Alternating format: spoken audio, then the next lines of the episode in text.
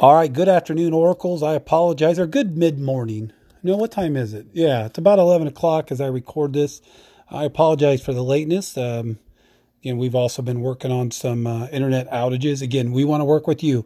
So, again, parents, again, as long as you're keeping in touch with your teachers, uh, we're, we're with you. So, please, please, please keep that in mind. Uh, by no means are we out to get anyone. I know it's been kind of a frustrating last 24 hours. But anyway, today is Thursday. It's May 7th. The year is 2020. Our word of the week is renewal. So, again, we talked earlier this week, you know, what does that mean to you? Um, a lot of times you go through a period of renewal. Uh, you might reinvest uh, within yourself or for yourself. You might uh, take a deep or a dark or a deep walk. You might take a walk to renew the soul, re- renew the spirit. So I hope you're taking time to do that.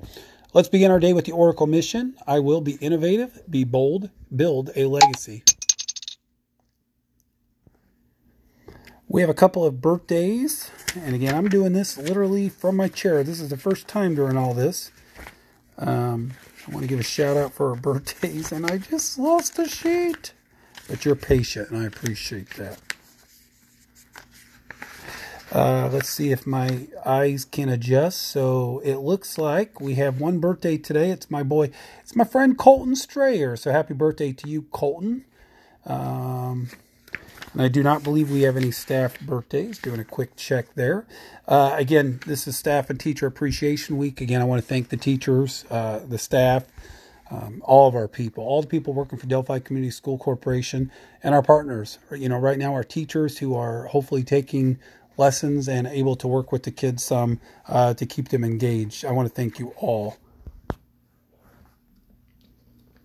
I didn't get today in history. I apologize. I've had a few people actually email me, hey, you know, they've enjoyed uh, listening to some of that. I enjoy it too. It reminds me uh, previous times. But I do have some trivia. Um, again, some of this is easy. It's low lying fruit, but it still get the mind going.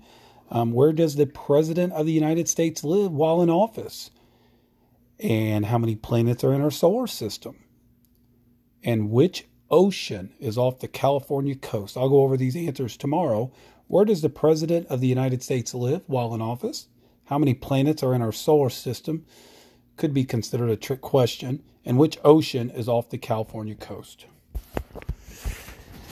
And I think that's it. So after today's announcements, please stand, have a moment of silence, followed by the Pledge of Allegiance. I do want to encourage people, if you can, get outside, get some fresh air. It's going to be a beautiful day today, and I think it's going to get chilly the next few days, but um, sunshine is very therapeutic.